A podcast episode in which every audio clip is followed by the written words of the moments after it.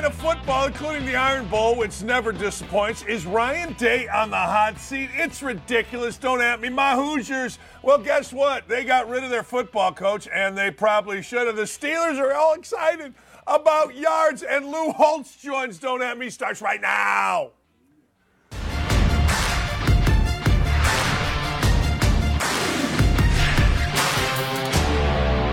And you have missed me, and I'm so glad to be sitting back here in the big chair.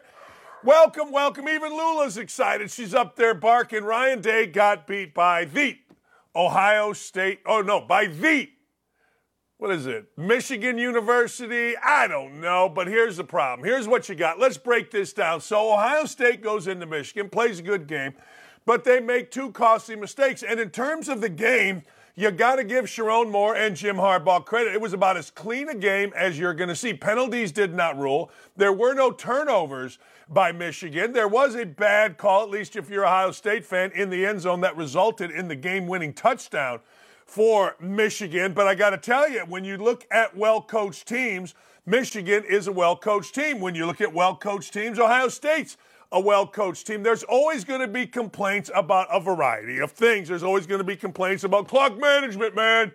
You didn't manage the clock. Whatever. All right, whatever. See, my complaint, if we're just talking about the game, is Ohio State's defense under Jim Knowles, who they paid a ton of money to come over and run their defense, didn't get a stop late in the game when they had to get a stop to get the ball back to give themselves a chance. Everybody's complaining about the quarterback of uh, Ohio State, and that's fine. You can do that, but the second interception wasn't on him. Here's the fascinating thing about football. A quarterback throws an interception when he's getting hit. I didn't hear one person Not one person talk about the inability of the left side of the offensive line to protect the quarterback. The rush came from the left, that side. I didn't see one person, not one, say, well, you know, big fat lineman guy, he didn't do his job. You know what they said? Well, you know what? Uh, uh, the quarterback's no good. McCord can't play. He's not. No, no, no, no.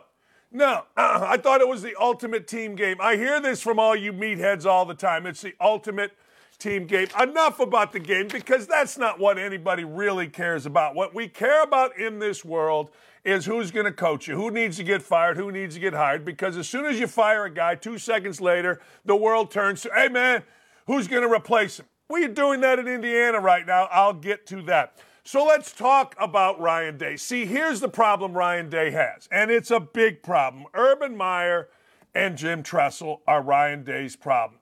Well, Dan, what do you mean by that? Well, let's be honest. Jim Tressel went nine and one against Ohio State. He took over for John Cooper, who went, listen for this, two and ten. So Tressel takes over. Tressel goes nine and one. Fickle in between Tressel and Urban loses the game. All right. Now here comes Urban Meyer, the greatest football coach, he along with Nick Saban. I'll give Saban in that spirit of his generation. So here comes Urban Meyer. All Urban Meyer does is go seven and oh against Ohio State. So you're talking about a combined sixteen and oh. One, one, one, one, one, one. Now here comes Ryan Day. You're following that. Now, let me give you a little bit of history, can I? If I can just give you a little bit of history. Everybody thinks that Bo Schembechler won every game against Ohio State and Woody Hayes won every game against Michigan. Swear to God, if you ask people in the great state of Michigan, what did Bo Schembechler do? Oh, man, Bo Schembechler won every game, man, against Woody. And if you ask people in Ohio, we never had anybody like Woody, man. Never had anybody like Woody. Woody won every game against Bo. Truth of the matter, and I'm going to give you some numbers here. Did you know Bo Schembechler, Michigan's coach, went eleven nine and one? Against Ohio State. Did you know this? Did, did, did you know this? Woody went sixteen eleven and one. Now, let me say this again. Bo Schembechler, the greatest coach in the history of the world. He's the greatest coach ever. Blah, blah, blah, blah, blah. Every t- Ohio has the greatest coach ever. Michigan has the greatest coach ever. You get what I'm saying here. Woody Hayes, eleven, uh, sixteen, eleven, and one. Woody Hayes had a losing record against Bo Schembechler, four, five, and one, which means Bo Schembechler had a winning record against Woody Hayes. See, history is just odd this way. Bo Schembechler never won a national championship. Woody Hayes won four. But if you talk to people in and around these two states, well, guess what? Well, uh, well, you know, uh, uh, Woody was the greatest. Bo's the greatest. No, no, no. They lost in this game. The only guy that didn't lose in this game was Urban Meyer. Lloyd Carr won a national championship. He won one more than Bo Schembechler. He went six and seven versus Ohio State. John Cooper, I told you, went two and ten. Now, Gary Moeller replaced Bo Schembechler, and Gary Moeller was a really good coach. Gary Moeller had a little bit of a problem one night, and that resulted in him getting fired. Got a little hammered at a bar downtown Ann Arbor, got in a dispute. This is before the internet. The reports came out. The Wolves went after him, and Gary Meyer got fi- Gary Moeller got fired. But this is the history here. So Ohio State fans, be careful what you wish for. I know you don't want to hear it right now, but let me go through some st- fifty-six and seven. Uh, thirty-nine and three. The only losses that Ryan Day has had in the Big Ten have been to Michigan. That's it. thirty-nine and three. Now, you can have idiots like Maurice Clarett talking about, man, you got to fire me, pay nine million dollars. Shut up. Just shut up. The only guy that went undefeated is Urban Meyer. That's it. That's it. You can like Urban. I personally really like Urban. But I don't want to hear about, well, man, we got to fire this guy because he's lost three in a row. Let me tell you something. He, let me tell you what he actually did. He actually is the only coach in Ohio State history that made Ohio State, or excuse me, made Michigan quit. Made them quit. Yes, made them quit. twenty twenty, Harbaugh knew he was going to get his brains beat out, so they quit. They didn't play the game. That's Jim Harbaugh. Jim Harbaugh had, well, we got COVID, we got too much COVID. Yeah, you played all these other games, but guess what? You couldn't play that one? Okay. Pull this, it plays Jingle Bells.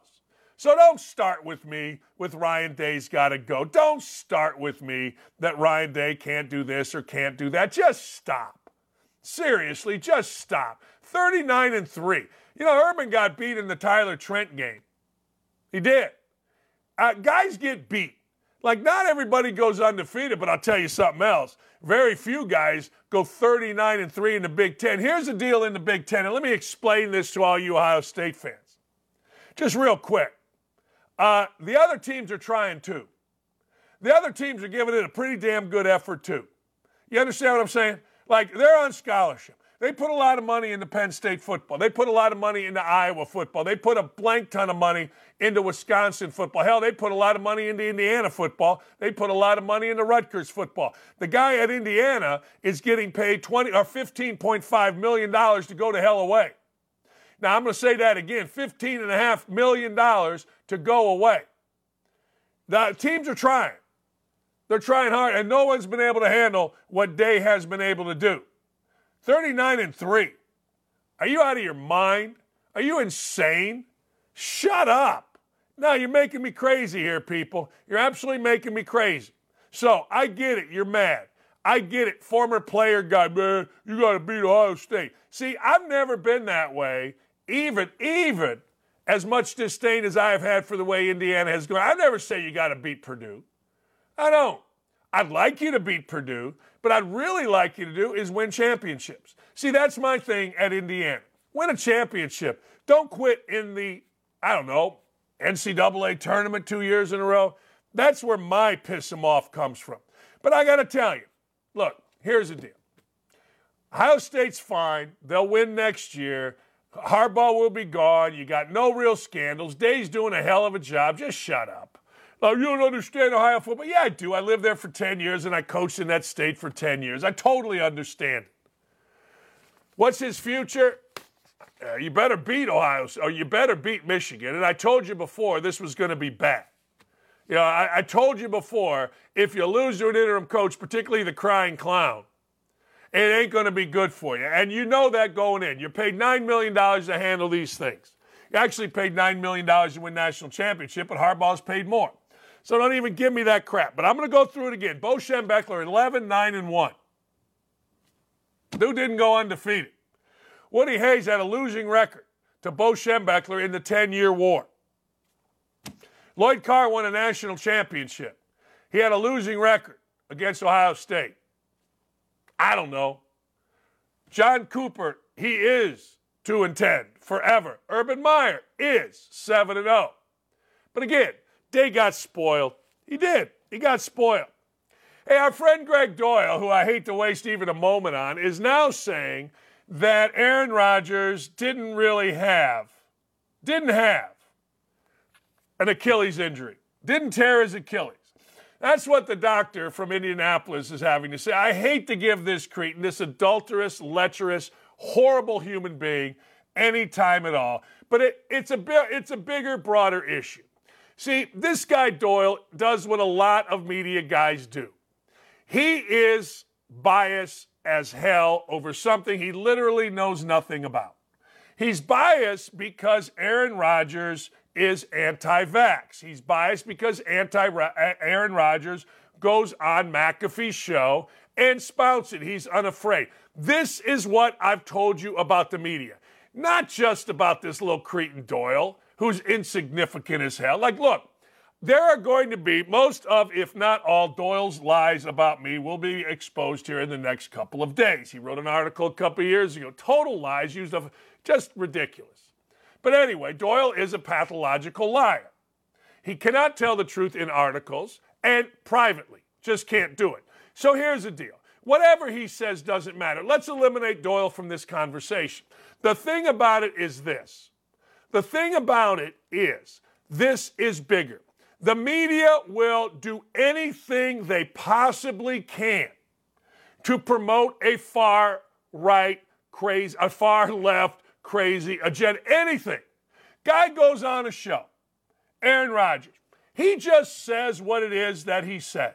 He says what it is that he believes. And all of a sudden, he's a liar. Okay, well, where's the lie? Everybody said they're a liar. I'm a liar. Everybody's a liar to Greg Doyle. I mean, I made this guy so mad that he admitted adultery. Now, he was lying in the article about the adultery. I helped him through two different adulteries, one of which was with an E S P N reporter, married, two kids. But I'm just saying, he lies and lies, but yet he's going to call out our guy, Aaron Rodgers. Why?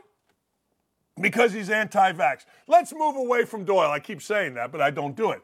Let's move away. Washington Post. Did you know that they are spinning that this is a far-right mentality that led to the stabbing in Ireland? I mean, we could go on and on and on. But this is why nobody, and I mean nobody, trusts the media. Because if you are on the wrong side of them, if you do not comply with them, if you insult them, they will come after you. And the right side of the media is the left. The far-left crazy people like Doyle and others in the media can't stand that they're not being listened to. My way is right. I am right. You are wrong. Aaron Rodgers just simply said, hey, look, this is what I believe. The people that want free speech the most want free speech the less. Free speech is great as long as it's their speech, as long as it's what they have to say. You see it every day. You see it every day, and you see it every way in the Washington Post, or in the New York Times. That Taylor Lorenz lady is insane with it. She showed up at the Libs of TikTok person's house. And then, of course, when she got attacked, what'd she do? She cried. Doyle, same thing. I come at them. I come at them because they, at the Indianapolis Star, Doyle and a lady named Dana something, Hunsaker Bembo, have lied about me constantly relative to an incident in Scottsburg, Indiana. So I come at them. I come back. I don't start it. I come back. What do they do? They get their feelings hurt, and they attack. And that's exactly what's happening to Aaron Rodgers here. Feelings are hurt. You're not listening to me. And he knows, Doyle does, as most media does, that if you just read their stuff about the Colts or about the Commanders or about the Jets or the Giants, and you write for the Times or you write for the Post or you write from the Star, no one's listening. because we can get our information anywhere. We can go to Twitter and get information from real N F L people. We don't need little scrawny, cowardice writer guy to tell us anything about what the Colts did. We can listen to press conferences. We can see interviews. We can go to Kent Sterling dot com, for crying out loud, and get more information in one second than we can from Greg Doyle's Indy Star. And it's the same thing in Washington. It's the same thing in New York. So what do they do? They've got to find clicks. That's why there will be another article coming up here on me, I assume, ripping me, because they got to find clicks. In Indianapolis, you go to me and you go to McAfee and you win awards. It's just the way it is. In Washington, sports-wise, you go to Daniel Snyder and you're going to get clicks. New York, who's the star? Aaron Rodgers is the star. You get clicks. See, you get a monumental amount of clicks in Indianapolis or various cities by using certain people. Indy, it's me and McAfee, period. Hell, I've got more I've got more awards for these two lying jackasses, Dana Bemba, whatever the hell her name is, and Greg Doyle than they've ever won. I'm sorry, their awards are because of me or because of McAfee. It's what happens in the world. It just is. So now Aaron Rodgers didn't tear his Achilles, despite what doctors have said, despite what Rodgers have said, despite whatever. But he didn't do it, according to little scrawny, cowardice, adulterous writer guy. Oh, okay, if you say so. But understand it's a bigger, broader issue. There are certain people in certain cities that garner clicks. Aaron Rodgers is universal. Tom Brady gets clicks. Aaron Rodgers gets clicks. You can write in Indianapolis about Purdue basketball you want. No one's going to care. They're number one in the country. Ain't nobody going to care. Write an article about me, you'll win a prize. The state will give you an award. Promise you. That's the way it is. And that's why they do it. Doyle, I'm sure others as well, used to be a pretty good writer. Used to be entertaining. Now he's just a shell of himself. Now he's just a guy hoping and begging you to buy his newspaper for a dollar a year. A dollar a year. Check it out. Check the Washington Post. Check the U S A Today. Check the ads of the paper in your area. Check it. They're giving it away. twenty-five cents, first six months, dollar for the year. Why do you think that is? Because nobody's reading these clowns. Look, I can go get every comment that the quarterback Minshew made. I can get every comment that the quarterback Sam Howell made in Washington, every comment that that whoever's quarterback in the Jets, Boyle or Danny DeVito or Tommy DeVito makes in you. I don't need some little scrawny writer guy that never played, never coached, can't wipe his ass with either hand athletically, telling me what's going on with my team. And then I can get actual N F L guys with insight. I don't need the Star, the Post, or the Times. Come on. They need you. They need you for clicks. So there you go. Man. All right, Mike Elko gives me gas. I'm tired of Mike Elko. Mike Elko came out. If you don't know who Mike Elko is, he spent two years at Duke. He went five and three and then four and four. Oh, he lost his quarterback. Hey, look. I lost my three best players at Bowling Green five of ten years. I lost my two best seven of ten years. Nobody gives a rat's ass. So let's go through this. So Texas A and M was going to hire Mark Stoops. People got mad. A lot like what happened with Greg Schiano in Tennessee. People got mad. They revolted. And Texas A and M was dumb enough to put their finger in the air and, wait a second, okay, we can't hire Mark Stoops. We got to find somebody else. So they went to Duke. Now, you got to understand this. They go to Duke, guys, five and three, four and four. I'm going to give you a couple things. Mike Elko, five of his sixteen wins. He's got sixteen wins in a couple years. Five of his sixteen wins have come against teams with a winning record. Power five teams with a winning record. Five. That's it. That's it. And this guy is going to replace Jimbo Fisher. This guy who was on Jimbo Fisher's staff is going to replace Jimbo Fisher. Now, that's not the worst part of it. See, here's where I tell you and I tell you and I tell you, college football coaches are completely full of crap. They stand up there, it's game week. They got their tie and their jacket. It's game week. And you go, yeah, it's game week. And we talk about honor, and we align ourselves with the police and with the military. And we talk about all of those things. Integrity. You know what they do after they leave the press conference? They get on the phone and they try to talk sixteen to eighteen-year-olds out of a commitment to another school. Football coaches are full of crap, and Mike Elko is absolutely no different. I mean, zero, none, nada, zip, zero, no different even a little bit. Why do you ask? I'll tell you why.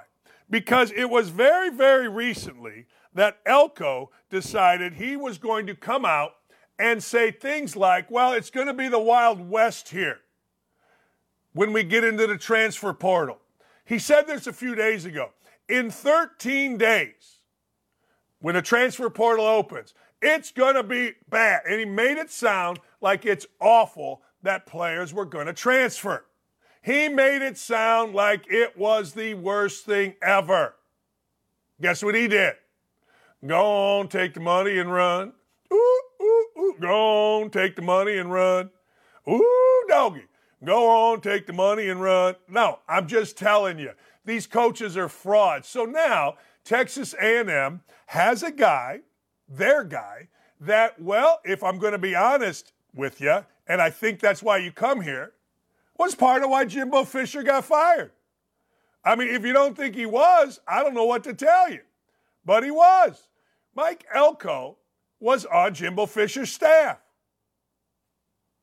He was part of him getting fired. Mike Elko said this, we're probably about thirteen days from complete anarchy and the Wild West. It's literally open free agency for all of college football. I don't know that anyone is immune to what is going on in the portal. It's just what it is, and you've got to put together a strategy to retain your players, and N I L is a big part of it. Well, guess what? Guess what? Uh, he's the guy that ended up leaving. And look, on the surface, that doesn't seem bad, right? On the surface, you're saying to me, hey, Dockage, what's wrong with that? Well, the deal is this. He did not say that in a positive manner. He said that because two things. One, he wants to be a voice to stop free agency. And two, he needs more money for Duke. Now he's got all the money he wants. Not a big guy. The big guy with five F B S Power Five wins with a winning record. And it ain't great. Gets a chance at the big time. Uh, we talked about Michigan and Ohio State. Look, Michigan looked really well coached. You can say whatever you'd like. They looked really well coached. Penalties, uh-uh. Didn't matter in the game. Got a great call in the end zone. Quarterback, damn good. Running and throwing. When they needed him, he was there. Look, I don't know who's tougher than who, and I'm not going to say Michigan was tougher. It was a hell of a football game. Michigan got the win. Here's interesting. You know that President Ono, who was so, so, so adept at tweets while Michigan was going through all that Michigan was going through? Well, ever since Ono, Harbaugh, and their, their athletic director, Ward Manuel, went to that ill-fated meeting with the Big Ten that lasted about a half hour and got bitch-slapped around and ended up, Michigan did, accepting the suspension of Jim Harbaugh.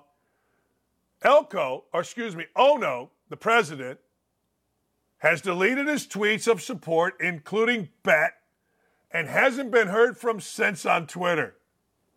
Fun stuff. I think Harbaugh, he gone. Uh, the Milroe Miracle, look, we can say it's the big game. We can talk about the big game. It's Ohio State, Michigan. That ain't the big game. I mean, we've had hundred-yard kickoff returns, and now we got the Milroe Miracle. Time running out, fourth and a million, actually fourth and goal from like the thirty. Jalen Milroe drops back, finds a receiver in the corner, and it's the greatest play you've seen all weekend.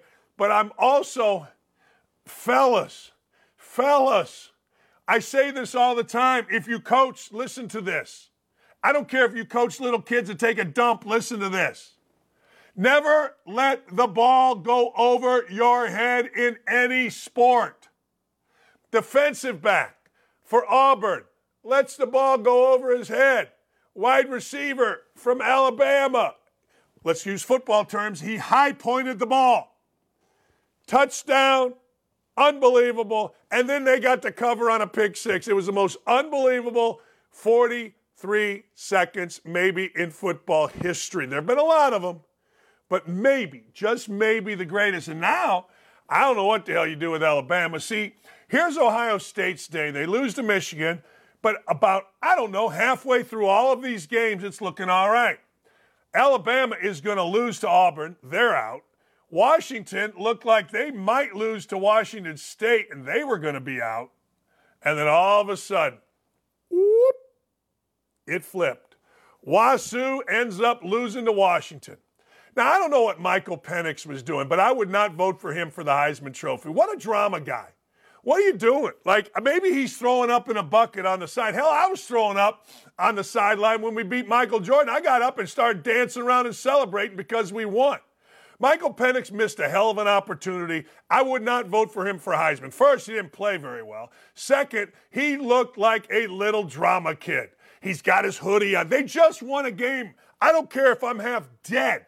I don't care. I'm puking in a bucket with a towel over my head on the sideline, looking up as Alford and Giomi and Uwe are making free throws. I'm puking my guts up.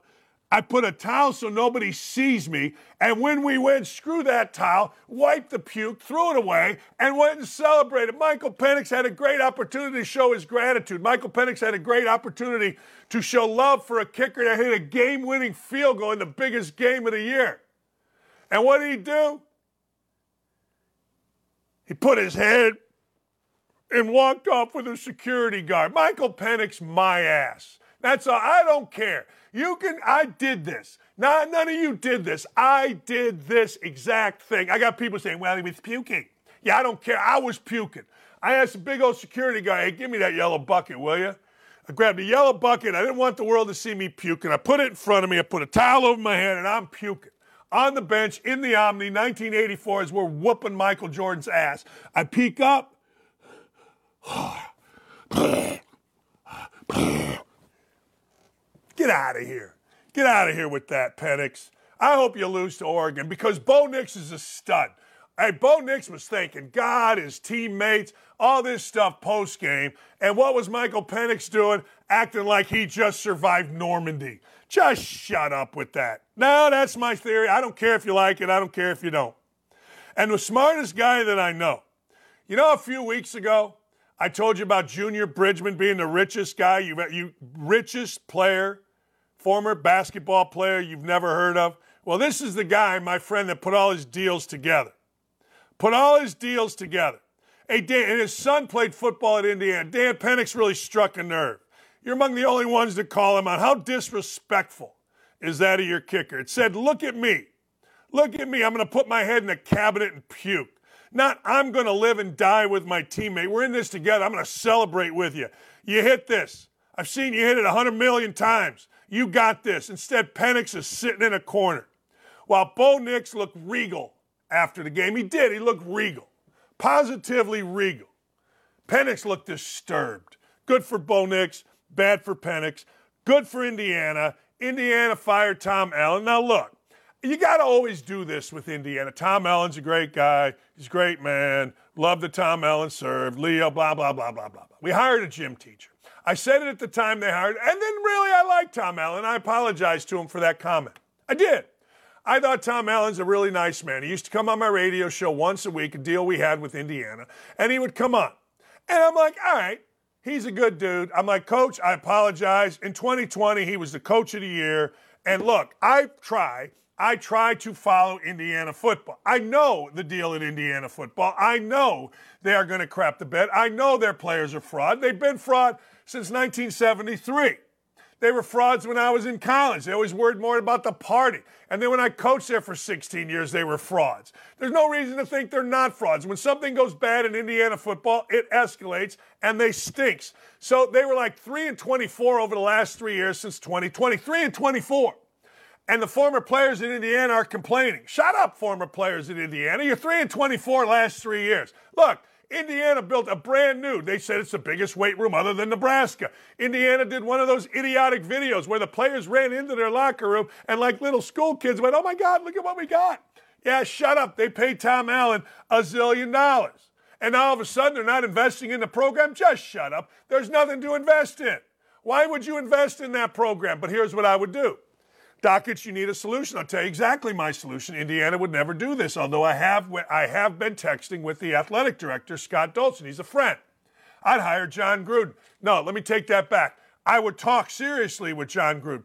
Now, Jeff Rabjohns, who is the lackey uh, for the athletic department, he's a guy that's a writer for this website called Pigs. Pigs, good guy. Rabfakes is a, is a little lackey. He says Gruden is absolutely not a candidate. He's probably right. That was probably leaked to him by the athletic department, but that's stupid. You got the big four coming in next year. You got teams coming in that are going to try to kick your ass. And guess what? What are you doing? You need a miracle to compete in football. You need a difference maker. Gruden is from Indiana, or at least he lived in Indiana. He was a ball boy on our teams, well, Indiana's teams, before I got there. His dad coached at Indiana. He and his brother Jay grew up going to school in Indiana. So he's got a little bit of a tie there. I don't know what those emails meant or didn't mean. That's for you all to decide. I'm tired of, well, he sent emails fifteen years ago and it's coded language. Shut up. Give me somebody in there that's going to coach. If not John Gruden, then I want Dan Mullen. Dan Mullen recruited at a high level at Florida, not as high as you all want. And again, be careful what you wish for at Florida. Guess who's not going bowling? Florida. I remember when Florida fans almost wanted to fight me, in fact, did want to fight me because of my defense of Urban Meyer. Yeah? How's that gone for you, Florida? Dan Mullen went like seventeen and six at Florida. Wasn't good enough, so now Billy Napier's not going to bowls. I'd get Dan, I'd get Dan Mullen in right now. I'd be talking to him and his lovely wife, Megan, so fast it'd make your head spin. I saw a report today that Jimbo Fisher is going to Vandy. If that's not true, who knows what's true? If that's not true, then I'm talking to Jimbo Fisher. I don't want a Jerry DiNardo who failed out at different places. I want somebody who's won and won big at a variety of places. Look, the deal is simply this. It isn't just what you've done, it's who you are right now. A lot of guys coach, and now they know they're done. I knew I was done coaching after ten years at Bowling Green. I did. I'm like, look, look, Ed Orgeron said it. The shelf life of some is different. So I don't know whether Dan Mullen still has the fire, but I would find out. I don't know whether Gruden has the fire, although I do. I don't know whether Jimbo Fisher, I'm talking to Gruden's people, I don't know whether Jimbo Fisher has the fire. I got to find this out. But I also know this. You better not hire a damn high school coach, period. Uh, Dana Holgerson needs to go back to Iowa. Dana Holgerson, if you remember him from West Virginia, he got fired at Houston. Dana Holgerson's a brilliant offensive mind, and he actually coached with Hal Mummy et al., Mike Leach, when they put in all this spread crazy offense. Perfect scenario. Dana Holgerson got fired. He needs to go back to Iowa. He needs to replace Ferentz's kid, and he needs to be the offensive coordinator. I care so little about that job. That's all I got for you. Michigan State's a truck stop. Let's be honest. It's a truck stop. You go in, yes, yeah, sometimes in the fall you can take a picture one side of canvas by the Cedar River, and it looks kind of nice. But it is a damn truck stop. It is. Trust me on this. The people there are like the little predator that goes in and takes a shower at the truck stop. It is a truck stop. So when Michigan State folks were all about Urban Meyer, Urban Meyer's plane is flying from Sarasota to East Lansing. Urban Meyer doesn't have a plane. There's a plane leaving East Lansing that's going to Sarasota, which is where Urban lives, that's coming back. They got, and I remember telling you there is zero percent chance. Why? Because I asked. I said, yo, Herb, they're offering you one hundred million dollars to go to Michigan State. You know what his answer to me was? I wouldn't go if they offered me two hundred million dollars. It's a truck stop. So they went from Urban Meyer to some coach named Jonathan Smith. Now, understand this. All the little E S P N sideline reporters, Jonathan Smith's a great hire. Shut up. You all said that about Tom Allen. I'll never forget all the little E S P N sideline. Oh, man, Tom Allen is just the greatest. He's so great, he's going to enter. I'm like, shut up. It's the same women, and, it, and I don't care. I'd say this about guys, but it's the same women that when Chip Kelly went to the Eagles, first half of whether it was Sunday night or Monday night, kept saying, yes, please, we want more Chip Kelly. Shut up. They, they settled. You get the coach from Oregon State. Oregon State. All right. That guy, man, you talk about a bailout. I would pay him ten cents on the dollar. Like, if Michigan State pays anything more than ten cents on the dollar to some guy named Jonathan Smith from Oregon State, they're damn fools. Why? What's he going to do? What league is this guy going to coach in? What, what, what league? Tell me. Oregon State doesn't have a league.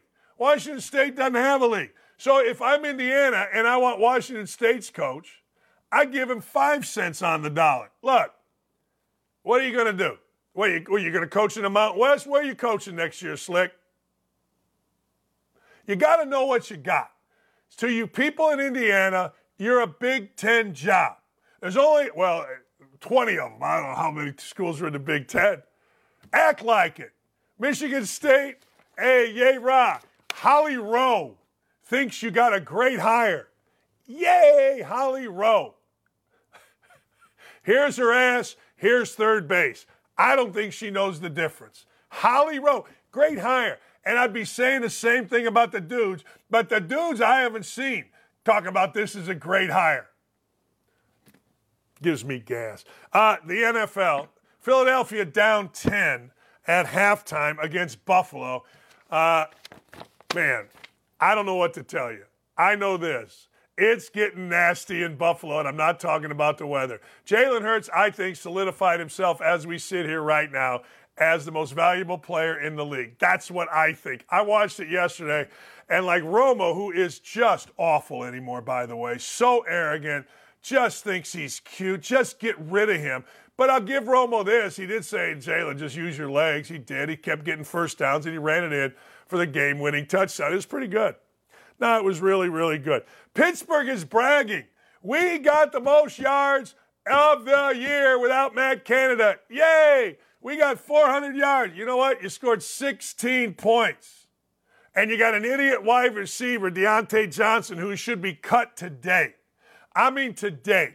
If you don't cut Deontay Johnson, I don't want to hear it. I don't want to hear it. sixteen points. Yay! Look at our offense. Mike Tomlin, well, you know, we, uh, we're just about winning. Well, if you're just about winning, you'd have kept Canada. He was like seventeen and six over his last twenty-three games.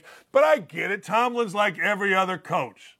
And because he has, you know, talk stern, like Belichick, everybody's afraid. Don't be afraid of Mike Tomlin. He wasn't tough when he was a kid. He played at William and Mary. I could have played at William and Mary. But now he's a badass because he's won some games. Just stop it. He was a coward like everybody else, and he got rid of Canada. But, hey, we got four hundred yards. It's like Colts fans when the Colts lose bragging about cap space. Just win, baby, and don't tell me how great you are because of yards. You got to win against some guy named Browning, a quarterback from frickin' Louisville whose, not name is, whose name is not Brom or Lamar Jackson. I don't want to hear about you. The Colts, ladies and gentlemen, I'm back on the bandwagon. Don't at me. I am back on the bandwagon. The Colts are going to the Super Bowl. The Colts are the greatest team in America. The Colts, Shane Steichen, is the most innovative coach.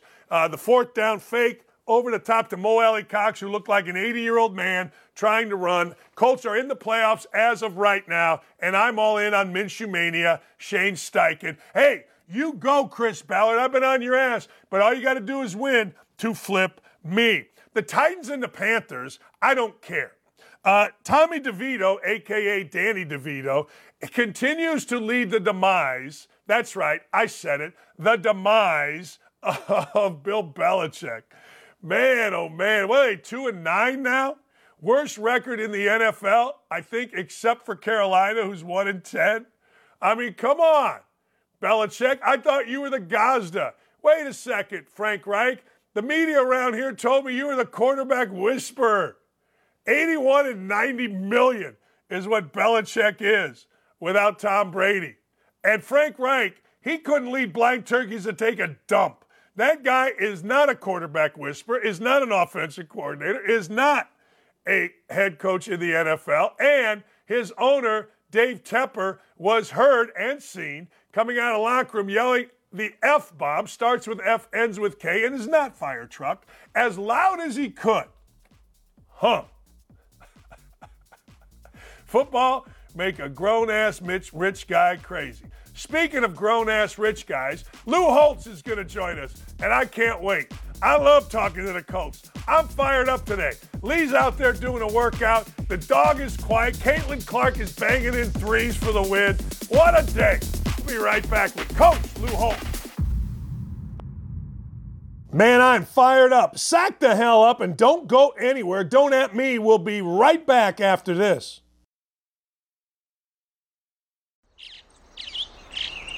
Getting ready to take on spring? Make your first move with the reliable performance and power of Steel battery tools. From hedge trimmers and mowers to string trimmers and more, right now you can save fifty dollars on select battery tool sets. Real Steel.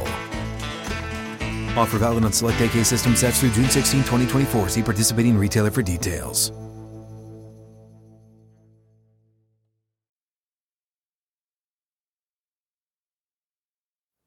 This is the third time we've had the great coach and great man, Lou Holtz, on with us. He's been gracious with his time. And, Coach, before we get going, I want to know, I want you to know how much I appreciate your time. All right, boss, you famously questioned Ohio State's toughness, I don't know, weeks and weeks and weeks ago. They end up losing to Michigan. Did toughness play into the game, the demise of Ohio State? Well, it always plays an element of it, but I thought Ohio State played very physical on defense. You know, I thought their defense played very, very well the entire year. But you have to understand this. This Ohio State-Notre Dame game. I'm on Notre Dame campus. I, I'm on the show. There's all kinds of thousands of Notre Dame fans. What am I going to say? That Notre Dame's no good? No, you, you're going to play to the fans, so to speak. But I also felt my heart that Ohio State was under a very physical football team on offense as far as running the football. They can't do it on a consistent basis. And they had one run over nine yards against Michigan, and their longest run was twelve yards total. I, I think that Ohio State has nothing to be ashamed of. They played a good football game. They just got beat by a better team and didn't make the mistakes that Ohio State did. The two turnovers were critical in that football game. Coach, you know, the last turnover, the interception, here, here's my question. The kid throws the ball, McCord. He gets hit. Everybody wants to blame the quarterback. I didn't hear one person question the left side of the offensive line. Like, I get it. It's football. It's the quarterback. But, damn, I mean, everybody's involved here. People bitching at the quarterback. I don't know. Maybe you should say, hey, wait, left side of the line. How about protecting the kid? Well, you don't do that because of the element of the team, but the fact is it is a team game, and nobody throws the ball very well from a supine position. You have to be able to protect them. In addition to that, Ohio State was panicking. They had to score quickly late in the game. They're down by six. They have a chance to win it, so those things happen. But you have to have good protection, and they did provide him with an adequate protection. The great receiver, though, did catch passes for one hundred eighteen yards and one touchdown, and that was a good performance by him. But Michigan was a better football team, and for the third year in a row, Michigan has beaten Ohio State. And having coached Ohio State under Woody Hayes, when we were fortunate enough to win the national championship, that is a big game. You don't lose to Michigan. John Cooper had a pretty good record, but he could not beat Michigan, and consequently he was no longer there. Now, they aren't going to get rid of Coach Day. He's done a tremendous job, but he does have to beat Michigan. Yeah, I went through this earlier today because sometimes we forget. All right, Woody Hayes was four five and one against Bo. Woody Hayes was sixteen eleven and one. Bo Schembechler was eleven nine and one. I think Urban Meyer and Jim Tressel destroyed Ryan Day and whoever comes in. They were sixteen and one combined, those two guys, Coach. Yeah, but at the same time, let's look at Michigan really wasn't that good during those days. When Bo Schembechler was there, they were a very good football team. We played them every year at the University of Notre Dame, opening ball game. They were always an outstanding football team. But, uh, you know, it, you have to judge your program according to how well you did against the University of Michigan. When Michigan's real good, your team better be real, real good. And what I said Coach, about them not being really tough, Dan, you have to be physical in a game like Michigan. You got to be able to run the football. You got to be able to control the line of scrimmage. And Ohio State did not do that, but they weren't outmanned greatly. Uh, every year you look at Ohio State has one of the best recruiting years in the country. They have great athletes. They have a good NIL program. Uh, all these things come into it. Coach, how bad is it for Coach Day right now? Oh, it's not real good. When Maurice Clarett, the great running back, says they ought to be fired, now he backtracked on that. But no, he's done a tremendous job there. He's an excellent coach. He has a good program going, but they have to beat Michigan. Now, I say this. I've known Jim Harbaugh for thirty-five years, ever since he threw the fade against me my first game at Notre Dame on third down and ten to beat us twenty-four twenty-three. He's a good person. He won at Stanford. He won with the uh, forty-niners. He has won at the University of Michigan. But I always use those three rules. Rule number one, do what's right. And what he did and what his staff did was not the right thing to do. I'm not sure the punishment uh, is equal to the felony that occurred, but that's what N C A A made that decision. They missed three games, and they won all three of them.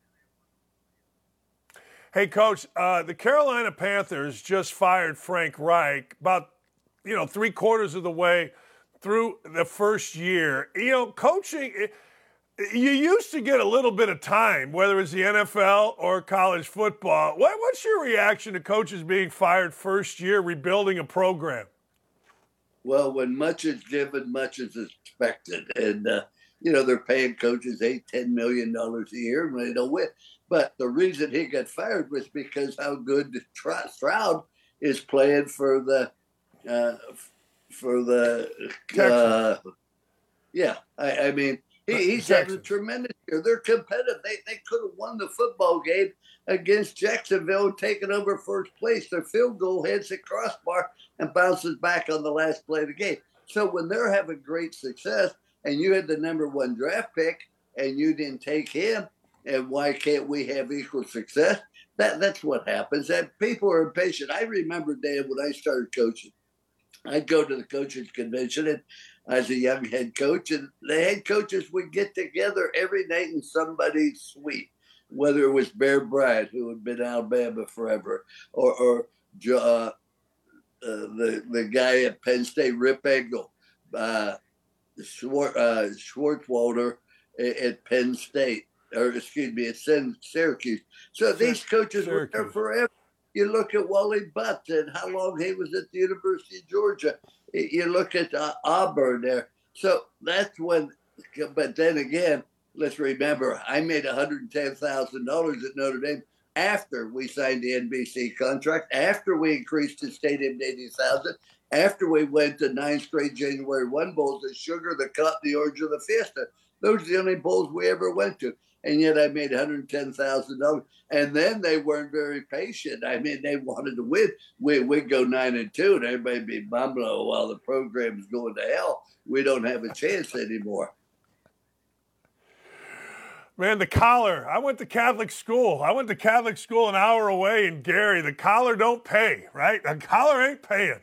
That freaking collar, well, don't the head coach couldn't make more than the priest. The priest was stuck about poverty. But uh, I also went to a Catholic grade school, Saint Aloysius, stopped by the Sisters of Notre Dame out of Cleveland. And every Friday, I uh, would pray for Notre Dame's success. We marched out every day at noon, recess, and dismissal to the Notre Dame victory march. So that just comes naturally. And that's why I think Notre Dame's recruiting. They, you look at the top high school teams, Dan.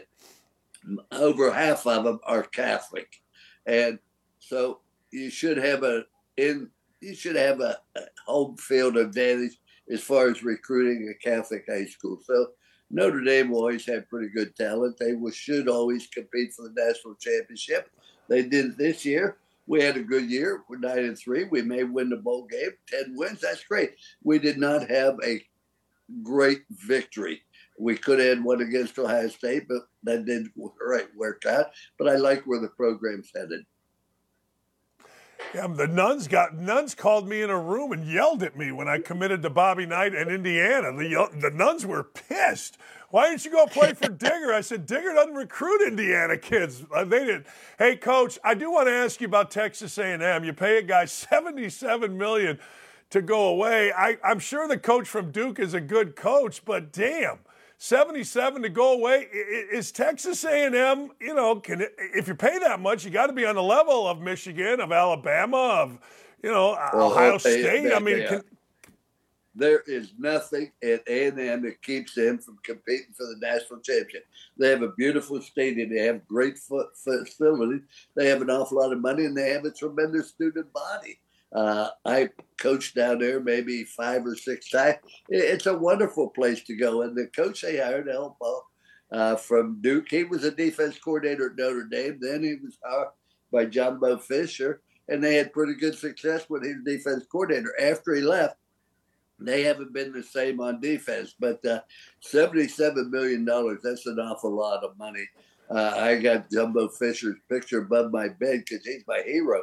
He He loses and gets seventy-seven million dollars to walk away. I never got a cent from any of the six schools where I coached when I left there. So uh, he's my hero. If you can do it, that's great work. You needed a you needed a new agent. Hey, uh, I didn't have an agent. I, I didn't want one because I wanted to look the other person in the eye across the desk from me. And, and we had the same objective. That's to have a great experience for the players and, and, and to win. And uh, you, you didn't need an agent. Now, I coached six college situations, never inherited a winner, never failed to go to a bowl game by the second year at the latest. Never left under the same president that Hodgman hired me. When they hire a new president, you're not their guy. You don't need them anymore. They want their own guy in there. So I never had an agent. That was a mistake. I, I look back on it now. I'm still working. That was a mistake. Yeah, I think you're doing just fine, Coach. I got to ask you, you coached obviously in the state of Indiana for a long time. Indiana job, now they gave that guy fifteen and a half million dollars, and he went three and twenty-four last three years. That's a pretty good deal. Uh, what do you think? It, it, it, it, how do you bring Indiana football out of where Indiana football has been forever? I think that there are two schools of the Big Ten that should win more than they do. One is Indiana, the other one's Illinois. Why Indiana? It's a beautiful school. The weather is much better than it is in Minnesota, Wisconsin, Iowa, et cetera. Number two, you're close to the state of Ohio in recruiting. Uh, and, and with the N I L, you have to get the alums to step up. And every school has wealthy alums. But they, they should. They should be able to recruit good athletes there in Indiana. You're playing in the Big Ten. There's no reason. But you have to build a culture. And Indiana does not have a culture. See, you go through four stages, Dan, when you take over a situation. Stage number one, you learn how to compete. And you can only be competitive when you execute the fundamentals. Block and tackle, that's where it starts. After you learn to be competitive, you got to learn how to win. You learn how to win by doing little things. Everybody does the big thing. The good teams are the ones that do the little things. Then you go through stage three. You learn how to handle winning. Once you start winning, everybody forgets what it was like. They take it for granted. Players coming in there expected to win. And that's where all kinds of problems start. Once you learn to handle winning, then you go through stage four, where you develop the culture that brings about a championship. And that culture is when the players take charge of the team. They get on the players coming in. That isn't the way we do things here. That's not the way we practice, et cetera. When you develop that culture, it just sort of carries over. And you look at all the good schools, they develop a culture. And Indiana and Illinois has never really developed a culture. The reason I've liked Indiana, Illinois, first game I ever saw was nineteen forty-seven, Pittsburgh versus Illinois. Second play of the game, a little back by the name of Buddy Yen went about seventy yards for a touchdown. I fell in love with him because they were so small. But you got to go through those four stages, but you got to de- develop a culture on that team where they expect to win, they work to win, and they do the little things the right way. Coach, uh, it's funny you say Illinois because Coach Knight and I used to talk about it all the time, that Illinois was probably – the most underachieving basketball school as well. For a lot of what you're saying, you know, they they, they went to a Final Four, never won a national championship, but there's players that are there. I, I want to get into something else with you, Coach. If you, who would be right now, the, the, it's the smoke's cleared a little bit Who is your top four? Who would you put right now in the college football playoff? Well, you can't do that, but about twelve, fifteen years ago when I was doing T V, I complained about four teams. I said, you got to go to a minimum of eight teams.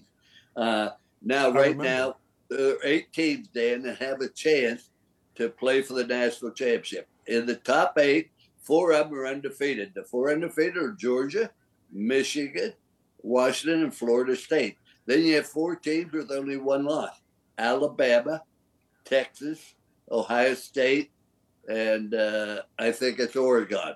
So it's going to come from that. And you, Oregon's going to play Washington. I think Oregon will beat Washington this time. That will put Oregon or Washington in. Georgia's going to play Alabama. One of those two are definitely going in. Michigan is going to beat Iowa. If they score a field goal, the game's over. But the, so you're looking at Michigan. Now, what happens if Florida State gets beat by Louisville? And that could happen without their quarterback. I think Florida State's an excellent football team. I think Coach Norvell has done a tremendous job there. He's developed a culture on that football team at Florida State, which they haven't had since Bobby Bowden left. So now, if they do get beat, are you going to take a one-loss Alabama? Or excuse me, if Alabama wins, you're going to take a one-loss Georgia. You're going to take a one-loss Ohio State. What are you going to do? But I think three of them are pretty much set, Dan. But there's still eight teams with a chance to be in that final group, and a lot of them will be determined this weekend. Coach, you ever seen? I know you have. It's a dumb way to ask you because you've seen everything. But that Iron Bowl. Well, Milroe throws a touchdown pass in the back of the end zone, third in a lifetime. Uh, you see anything like that? It's thirty-one yards that he throws and completes it. Here, here's what happened. Everybody practices situational football, but not enough teams practice at the end of the game. Now, some teams say, well, we're going to get in a prevent defense. Other teams say we're going to get in a victory defense. I say it prevents victory. And what happened? They didn't rush anybody. They had two guys there making sure he didn't scramble. Let him scramble. He ain't going to go thirty-one yards without somebody coming up and tackling him. I think the best thing you do in a situation like that, rush five people or rush four and have one of them spy to make sure that he gets rid of it on time and get back there and play the ball. It was unheard of. I, but once again, it was a case of a team expected to win and another team finding a way to lose. That's exactly right. Coach, I they cannot... Lost, they hey. lost to New Mexico State. Auburn did the week before rather decisively. You know, you said... You, you, people always ask me, what, what was the best thing Coach Knight did? And I know you did this because you just mentioned it. I want to go back to something. Handling success on a college campus like Indiana basketball, Notre Dame football, is really important, isn't it? I mean, you mentioned that earlier. That is such a big deal. And I always tell people that was Coach Knight's strength, I always felt, as the head coach at Indiana. Making us as players understand it's expected, let's move to the next, is so important. Absolutely. At, at a team meeting in nineteen eighty-eight, I said to our football team, you don't come to Notre Dame to win some of them. You don't come to Notre Dame to win most of them. You come to Notre Dame to win all of them. And our goal should be perfection. We aren't going to achieve it, but we ought to be so close that people can't tell the difference. It's the expectations that the players have and understand what is the demanded of them. I think Coach Knight was a tremendous basketball coach, but he's also an honest coach. He ran an honest program at Cleveland, and I admired him so much and enjoyed him so much. But you got to develop a culture where the expectations of your players, they understand. And when you have a team, everybody has a role. Not everybody can be first team. Not everybody can be All-American. But everybody has a role, and I expect you to do that role the best of your ability. You you, you may not want to – you may want to fail, and that's your right. But you do not have the right to cause other people to fail because you don't fulfill your obligation. Maybe your obligation is to be a good scout squadron, to give them a good look so that when they get the game on Saturday, then it's not that difficult. Maybe the roles that cover kickoffs. Maybe the roles that be a third down receiver. Whatever the case may be, whatever your role is, you must understand your role and you must be willing to do that. Too many times in losing situations, you know this in basketball, the great basketball teams are the ones in the last second. They know who to go to, who's the number one option, who's number two. Uh, but when you have a team where everybody wants the ball when it's a critical time, they don't want to accept their role. They want to have their role be the star, and that can't be. Coach, I can't tell you how much I appreciate talking to you. It is the highlight of my week when you come on, Coach. Thank you so much. Well, you've had a bad week, but thank you for having me, man. It's only Monday. It's only Monday. You know, come on, it's only Monday. Thanks for having Thanks, me. Thanks, Coach. I love talking to Coach Holtz, man. I do. I just absolutely love it. You Indiana basketball former players over the last couple of years, you can't like what Coach said, man. You guys are doing TikTok videos. TikTok videos because you beat Wyoming in the first round of the N C double A tournament. We'll be right back. Our friend Jonathan Hutton joins. No, wait, Chad Withrow joins. I don't know. I'm fired up after talking to Coach Holtz. That's it. I got to take a break. We'll be right back with more on Don't At Me across the Outkick Network.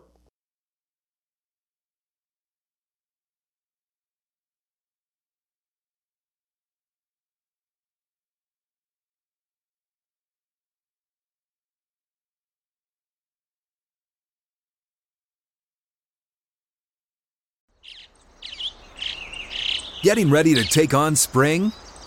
Make your first move with the reliable performance and power of Steel tools.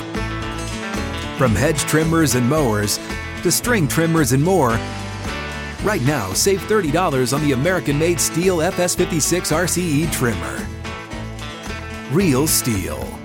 The F S fifty-six R C E is made in America of U S and global materials. Offer valid through June sixteenth, twenty twenty-four. See participating retailer for details.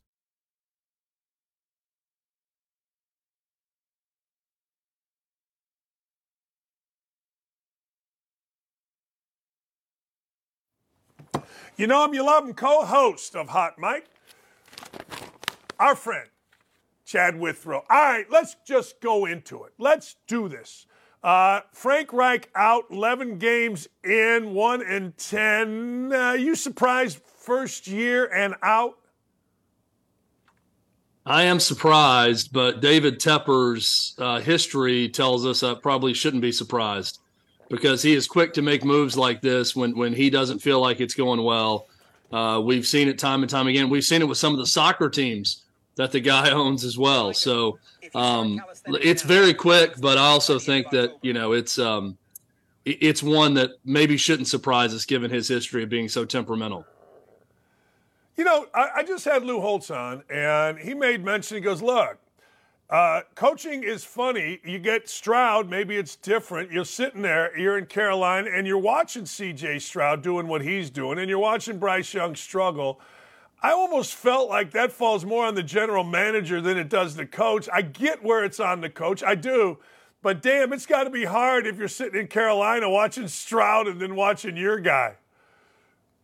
It's tough, and I'm watching the Titans-Panthers game yesterday.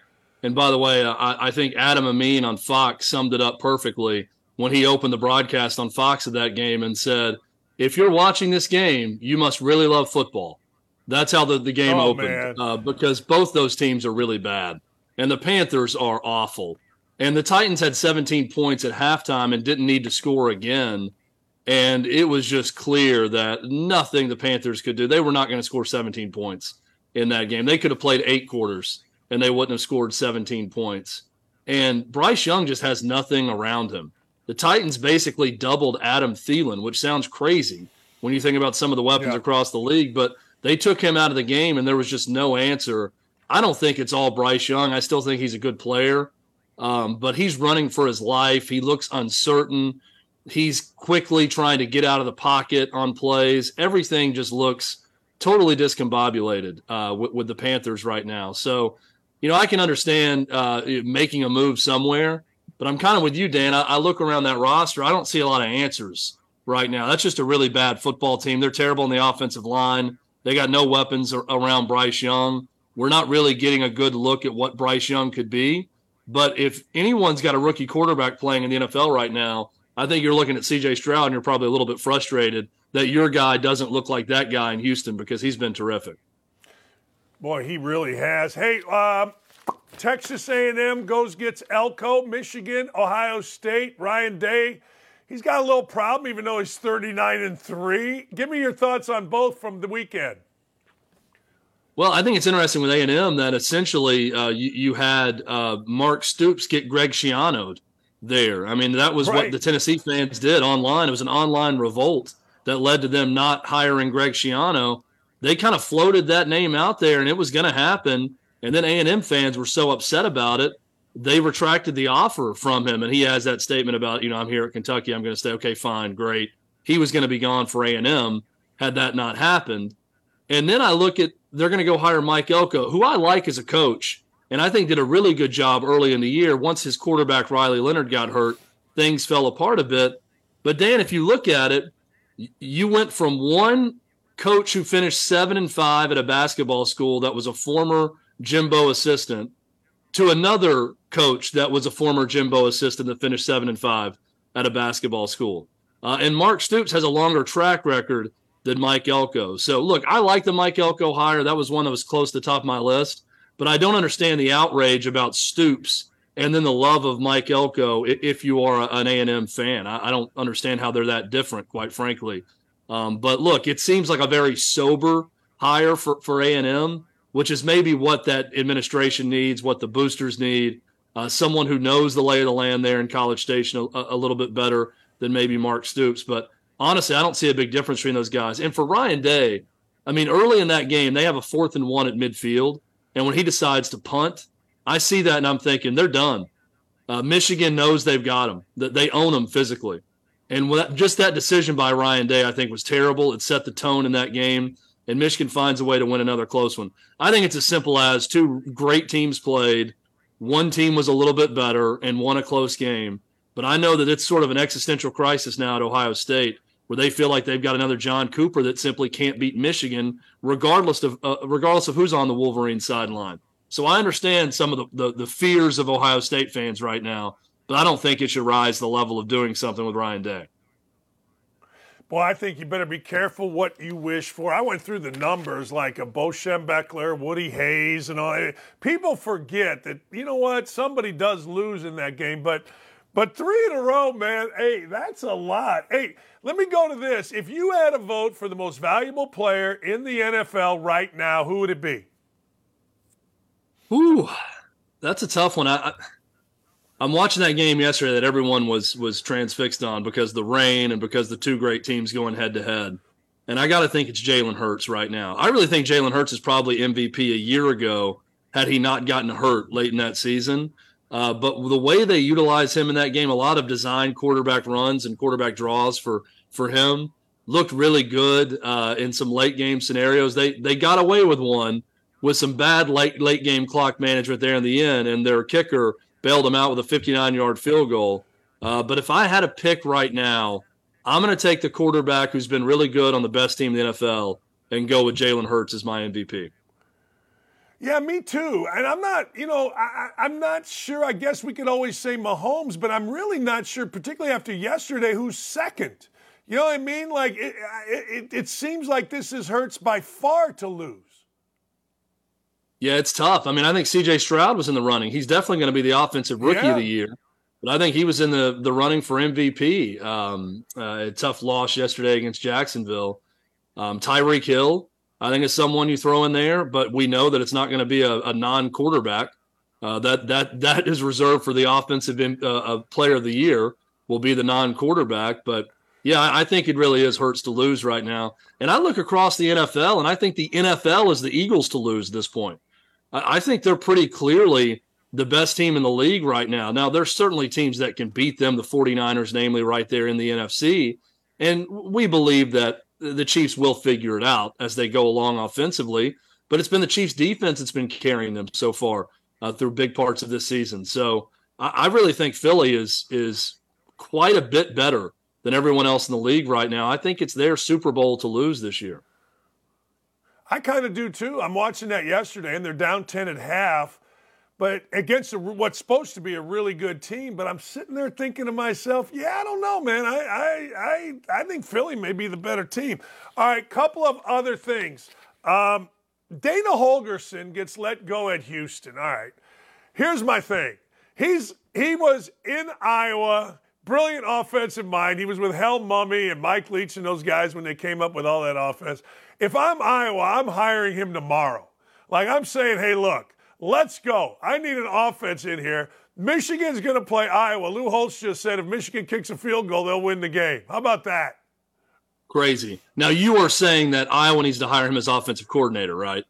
Yeah, yeah, yeah. Yeah, not the head coach. Okay, no, yeah, no, no, all right, offensive yeah. coordinator. Yeah, yeah, yeah, yeah, yeah, yeah, yeah, yeah. And I, I love that because uh, I look at Iowa, and I'm watching Iowa-Nebraska, you know, when uh, somehow go under, the lowest over-under in the history that they've had over-unders in Vegas. And Kurt Ferentz is emotional after the game. They're ten and two with no offense, which is crazy to think about that they were able to do that. Now, that's a big statement about how bad the Big Ten West was. I think the bottom half of the Big Ten this year is as bad as a Power Five conference bottom half as we've seen in quite some time, and especially that that Big Ten West division. But if they get an offense there in Iowa, they're going to be something that, that's going to be fun to watch. So I, I like that move for Dana Holgerson as offensive coordinator. I think he'll probably have a head coaching opportunity somewhere. I'm really interested in what Houston does here, because that is a job that you talk to people around college football and coaching, they feel like that was going to be a problem for the Big twelve when they added them, that they knew that Houston was a bit of a sleeping giant. They've got Tillman Fertitta. They've got money and a big booster that's willing to spend it. They don't have to leave the city of Houston to recruit and get great players. They get the right coach in there and the right infrastructure now that they have the right conference. I think they could be a real power player. Gary Patterson reportedly interested in that job, and Houston interested in him. I think that would be interesting. But whatever happens at Houston, going to be fun to follow, because I do think that that's a team that in this new Big twelve next year could be a factor if they get this hire right. Last thing, who's your Heisman vote right now before this coming weekend? I'm still leaning, and I know he's like third or fourth in the the, the odds right now. I'm still leaning Michael Penix Junior at Washington. I've been most impressed with him this year, but I think that could change this week, because Washington is headed one direction right now with the way they've been playing, even though they've been winning, and Oregon is skyrocketing and almost a double-digit favorite in that Pac twelve championship game. So Bo Nix could very well lock up the Heisman Trophy with a huge performance and a win in that Pac twelve championship game this weekend. No Jaden Daniels? I, I'm not. I'm not as big on Jaden Daniels. Uh, I, I'm really not. I, look, I think Jaden Daniels is getting, for whatever reason, people feel like he's a second round pick, and I'm thinking, why not Jaden Daniels as a top five pick in the N F L draft? Now, I see him right there with Caleb Williams, with Drake May, as a guy that could go very early in the draft, and he may end up going there. But I'm still surprised to see a lot of second round evaluations for Jaden Daniels. But I, I'm not going Jaden Daniels at Heisman. I'm, I'm going one of those two Pac twelve guys this year. Give me Penix first. Give me Bo Nix second. Yeah, and they get to play. So, uh, I don't know. Is the Heisman vote already in, or do they wait till after this week? They wait till after the championship game week, yeah, I believe. Maybe okay. It's right before, but no, I yeah. think, yeah, they allow the championship games to happen. Then they have the vote. Yeah, smart. Thanks, my friend. Thanks, Chad. All right, Dan, we'll talk to you later today. Appreciate you. Yes, sir. I'm going to be uh, three forty. I can't remember what time I'm on, but I will be there. It's Hot Mike with Chad and our friend Jonathan Hutton. Don't miss it right here on all of your Outkick. You know, I'm tired of Stephon Diggs. I am tired of his act. I think he's a piece of blah, blah, blah, blah. I, I, I, I don't like him. I mean, every day. He, it, Stephon Diggs acting like a dumbass uh, weekly isn't helping the Bills. Tired of his act. Tired of his ass. Get him out. Talking about it now. Look, every time I watch, every time I watch the Bills, it's like you got to put a uh, you got to put a camera on this clown. You got to put a camera on him and go, well, I hope he doesn't act like an idiot. That destroys a team. Look, I say this all the time. Sack attack. When's the last time you saw a diva idiot wide receiver win a Super Bowl? Like, when? I'll hang up and listen. When? You can say A J Brown, I guess, maybe, but he's not an idiot like this idiot. I mean, this idiot throwing towels every day, and he's like this big. One of these linemen ought to drop him on his frickin' head. You, everybody wants to blame Josh Allen, and I get it. I, I totally get it. It's the quarterback. He's highly paid. I get, and he's a white guy. So you got to blame him, right? No media is going to blame the black wide receiver. They're just not. You can say, well, that's racist. That's not racist. That's a fact. You know, big bad whitey here at quarterback's got to get the blame while idiot wide receiver acts like a dumbass. I mean, it's every week with this idiot. It's like, actually, it's every game with every idiot. Player empowerment, my ass. All it means is players acting like a jackass. That's what it becomes. That's all it becomes. Every game you wait for it. Winner idiot's going to fight. Winner idiot's going to act up on the sideline. It's every game. It's every game. You know a couple things are going to happen. In the N F L, referees, because of diversity, equity, and inclusion, because they wanted to get younger, more diverse, more women, the refereeing stinks. Van Pelt had a tweet yesterday that says, every week with this. Well, I've told you why, and I'm the only guy with the stones, the sack, to tell you why. Because they went from having experienced dudes in there to D E I. The arrogance of the officials telling a longtime official friend of mine, well, it took you twenty-five years to get here, it only took me five. And it was all he could do to not say, well, your diversity higher, nothing more. And it happens all the freaking time. Say whatever you'd like. But until the Buffalo Bills solve their Stephon Diggs problem, it ain't happening for them.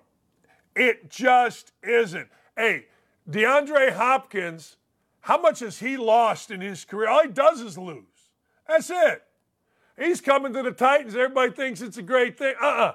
Bill O'Brien got rid of him down in Texas for a reason. They got rid of him in Arizona for a reason. The idiot wide receiver doesn't help you win big. If you're just trying to win a game and have a, a play on SportsCenter, the idiot wide receiver will help you. But the idiot wide receiver is Crapola. I'll tell you who's not Crapola. Jalen Milroe. I've told you about this guy. Started watching him about four weeks ago after they went down to Florida and really struggled. It was either Central or South Florida. I can't remember. Saw him get benched, saw he came back. He's my favorite college football player. He throws a thirty-one-yard, fourth and forever touchdown pass. Next thing you know, the Iron Bowl is won, a walk-off interception as well, got the cover, and Alabama is now in line, if they can beat Georgia, to go to the college football playoffs. I think if they beat Georgia, both of them go, and both of them should go. I do. That's just what I think. So he, ladies and gentlemen, is stock up. I love watching that kid because he got benched. That Buckner kid came over from Notre Dame, Tyler Buckner. He gets in the game. Uh, Milroe gets benched. Next thing you know, does he care? No. He's balling. It's a lesson to not only you players out there, but you daddies out there. Speaking of daddies, I've had enough of Unglio, D J, Ung, whatever the hell his name is, the quarterback's Big Dave. Big Dave says, I built my kid's brand the Big Dave Plan way. I saw him on Twitter. D J U. And then he says, but all glory goes to God later on. Shut up, you fraud. Your kids ain't that good. You got beat. Shut up. I've had enough of daddies. And again, that's where Jalen Milroe, he is a lesson to players. He's a lesson to daddies. Quarterback daddies suck. Anyway, almost as bad as baseball mommies, our Indiana basketball parents. They all suck. Tommy, not Danny DeVito, is now the starting, starting quarterback of the New York football Giants. A buddy of mine sent me a bet. Take the Bills, or excuse me, take the Patriots, give the points against the Giants. One of the few times I had to put the Knicks on that trade because I believe the entire place in New England is tired of Bill Belichick, and I kind of, sort of, maybe believe in Danny DeVito, or Tommy DeVito. Er, yeah. Here's the deal. Now, again, my boy was right because it drives you nuts, interceptions in the red zone, and that's what the New York football Giants got. Hey, but you know what? Tommy DeVito has a certain something. He lives with his parents. He's an Italian kind of tough kid. I mean, good for Tommy, not Danny DeVito. New England sucks, but Tommy DeVito doesn't. You paid eight bazillion dollars for the guy that looks like a senator, the next Matt Ryan, Danny Jones or whatever his name is, Daniel Jones, whatever the hell his name is. Well, guess what? Guess what? I got nothing for you. Uh-oh, I think the power went out in my house. You guys still got me?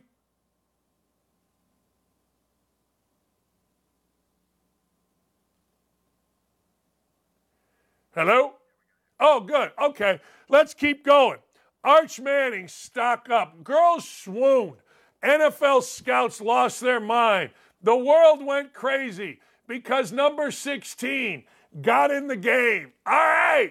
It, he got in the game. Yay, rah, go fight, win. And he looks just like Peyton. I've said this before.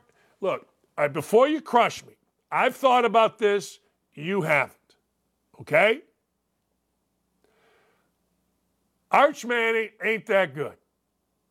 I'm sorry. He ain't that good. You can play this back in a few years where he's the next Tom Brady and tell me I'm nuts. But all I'm going to tell you is Arch Manning, he ain't that good.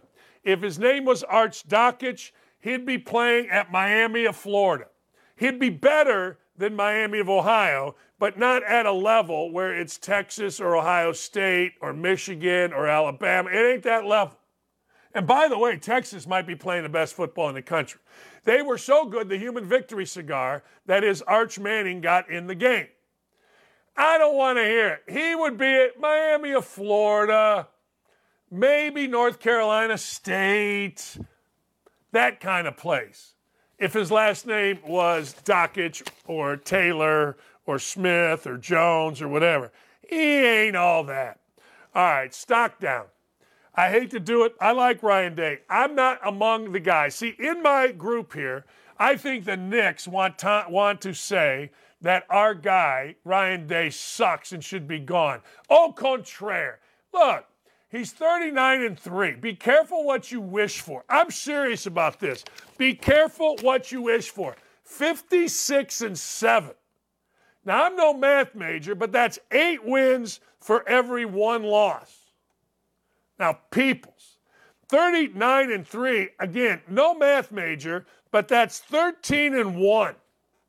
Now, Peoples, Peoples, I'm just telling you, they recruit at a high level. They do everything you want as an operation. They don't have scandals. The guy is fantastic. Be careful, you Ohio State fans. I know El Presidente, Sean Black, ain't happy with this statement, but I ain't that mad at Ryan Day. Look, I really didn't care who won. I used to care when Urban was in, and frankly, um, I'm always I was always doing something on this game. When Woody was going against Bo, I felt the game to be boring, and I didn't watch. I went outside and played. When I was in college, didn't care, usually had practice. When I was coaching, didn't care, had practice. When I was broadcasting, I used to do an afternoon Saturday or game usually, so the game would start. I remember leaving hotel rooms. I, I didn't care. But now, when Urban took the job, I cared because Urban's my friend, and I want him to win, and I know how much he put into it. So the bottom line is this. I didn't really care who won for years and years and years. I really didn't. But I did the other day because I'm tired of cheats. Ryan Day got beat. I will say this. Michigan is a really well-coached football team. Really, really, really well coached. And if you don't think so, you just have, uh, well, scarlet and gray glasses. Really well coached. All right, Tom Allen stock down. Now, look, I'm not going to go stock down on Tom Allen. I'm going to go stock down on former Indiana football players that are sitting there whining about Tom Allen getting fired. Great man. These guys wouldn't know a great man. These guys were out trying to stoop everything on campus and worried about where the post-game party is as opposed to winning. I've never really had respect for the Indiana football player. I liked some of them when I was there, my sixteen, seventeen years. I was friends with some of them. I liked a lot of the coaches there. But it wasn't like I'm sitting there going, these guys are warriors. We always felt like Indiana football players were just one bad play away from the whole thing being a catastrophe. That started for me when I went there in nineteen eighty-one, and it continues today. Early in the year, I think they were playing Cincinnati. And I'm watching the game. We're at Knicks, actually. And at Knicks, we're playing Sink the Biz. Uh, Indiana gets stuffed or whatever early. Next thing you know, uh, I think it was Cincinnati, Louisville. They go on a run. They break a tackle. I said to my daughter, my stepdaughter, my wife, this is the end of this game for Indiana. Because I U has no mental toughness in football. They complain, they whine, they piss, they moan, and they're doing it now. Former, well, you didn't invest. They invested enough to give their freaking coach fifteen million dollars. They opened up one of these big-ass weight centers. They had a freaking Taj Mahal built for the players. They're giving the coach twenty million dollars. They're giving us, but yet that's not enough. What do you all need? Maybe it's the players and the former players that suck, have always sucked. It's a big bag of suck in your former players. I don't want to hear from you. You suck. You've always sucked. Indiana basketball, we didn't have nothing. I made like forty grand as an assistant. Our locker room stunk because Coach and I didn't want you living there. We never bitched. We just went out and played. Did we win all the time? No. But we represented yo. Shut up, Indiana former football player. You're making me lift the cheek. All right, last, Mac Jones, I don't know what to tell you, kid. And I agree with what Rex Ryan said earlier today. Hey, you know what? Belichick, just name a starter. They both suck. They both can't play. You can't coach without Tom Brady. You've been exposed. It's sad, but you know what? Many times the emperor wears no clothes. That's just the way the world works. So the truth of the matter is, get yourself together, wipe your backside, Bill Belichick, figure out how to either lose to the point where you can get a quarterback in the draft that's going to win something for you, or figure out developing one of these quarterbacks. But I think that ship has passed. And Mac Jones, I used to be a fan, but I got to tell you, you got to go. You just got to go. All right, when we come back, I got a lot more. I got viewer emails. I got a lot of viewer emails coming up. We'll be right back. Got to take a short break here. We are rolling with Don't At Me, and you don't want to miss it. Stay tuned.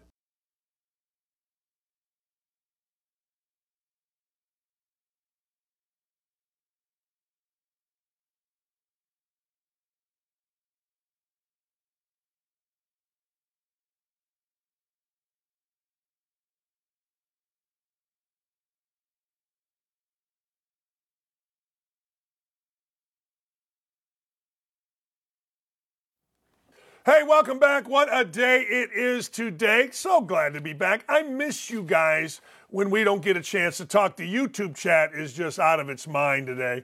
It is so fantastic. But you know what? We're pretty much used to that. All right. Uh, we got some emails from you guys. Hey, Dan, really enjoy your YouTube show. Well, thank you. Very nice of you. And your honesty. Oh, boy, let me turn this down. Hang on, caller. Hang on, caller. Hang on. Hang on. All right. And your honesty concerning this charade at Michigan. I honestly believe that when the investigation by the N C double A is over, Harbaugh and his staff will be gone, including the A D. There's no way this idiot Stallions was standing next to Harbaugh and Moore as well as Partridge, and they didn't know what was going on. Hell, the players knew because he was calling out the signals. I digress because there is so much money involved. I don't think Michigan will get the death penalty. No chance of the death penalty. However, I do believe they won't be bowl eligible for a few years. Major recruiting reductions, disgrace throughout the entire college football landscape. Let's rename the Michigan fight song, Hail to the Cheaters Volley, hail to the Thundering Cheaters. God bless, Dan. Keep up the good work. I feel sorry for those players. What do you think? I don't feel sorry for nobody. I know I should. I know I'm supposed to. I understand it, but I am not feeling sorry for a soul. That's right. Now, here we go. Ladies and gentlemen, yeah, this is what I like. This is what I love about college football. Ron O V I A T T. I love him. He's always with me on Twitter. He says this, Dan, never been to East Lansing, so you may very well be right about the place. However, speaking only as a football program, listen to this. Michigan State got a great one. A great one. Yeah, they did. A great one. Great. We throw around great like they're nickels. They got a great one. I mean a great one, Rob. Oh, let's look. They hired a great coach with the same character. He'll clean the crap off the doorstep. Yay, rah, go fight, win. Yeah, he will. He's a great one. Well, okay, he's a great one. Uh, and he'll never be involved in personal conduct that will embarrass. I coached with him at Montana. He's a winner. Same type of guy as Eric Coleman, who you've had on your show. I coached him at Washington State. I have no idea if this will ever reach you. Love your show. Keep telling you like it is. Look, I'm all for it. I'm all in on it. I love it. I'm sure he's a great one. But I have a tendency, and so should most people, that when you've coached, you kind of hesitate with the great one. twenty-three and twenty-nine. I'll even take out the first two years. All right, by your third year, two and five, five and four, six and three. He did go ten and three last year, and five and four. All right. So you take out the one and eight, you take out five and thirteen. So he's eighteen and sixteen. I know Oregon State's a tough place to recruit. I know Oregon State's a tough place to live. But I got to tell you, Rob, I just learned this. I could be wrong. But I reserve the great one, great one, for guys that are a little better than that. I know I'm wrong.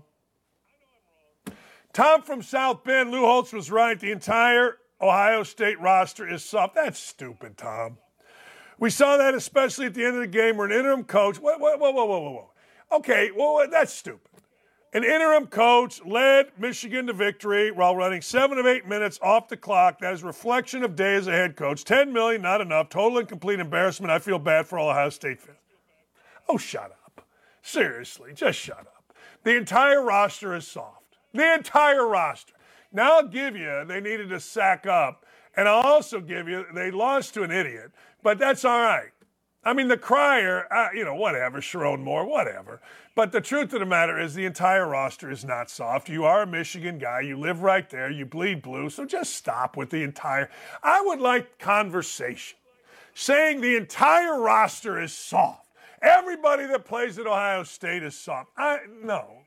I have too much respect for football players, uh, not Indiana football players, but football players in general, to say an entire roster is soft and losing one game and going eleven and one is a total embarrassment. Uh, Dan, Ryan Day totally shifted the focus from the program away from his calling card passing offense towards physicality and defense for the sake of exactly one game. Suffered. Listen to this. Suffered. Through a se- extreme, suffered through a season, eleven and one, mind you, of extremely uninspiring results, and then still lost one game. People will still defend Day's tenure at Ohio State, which I guess is fine. Really, he's thirty-nine and three. Hasn't lost to any, none, zero Big Ten teams.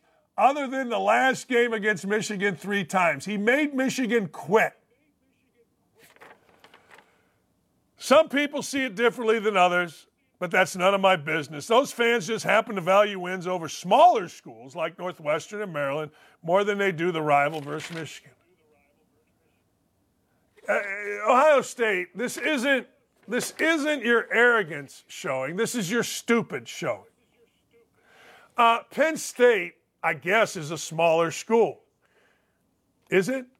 Is it really a smaller school? I don't know. Is it? Is Iowa really a smaller school? Is Illinois a smaller school?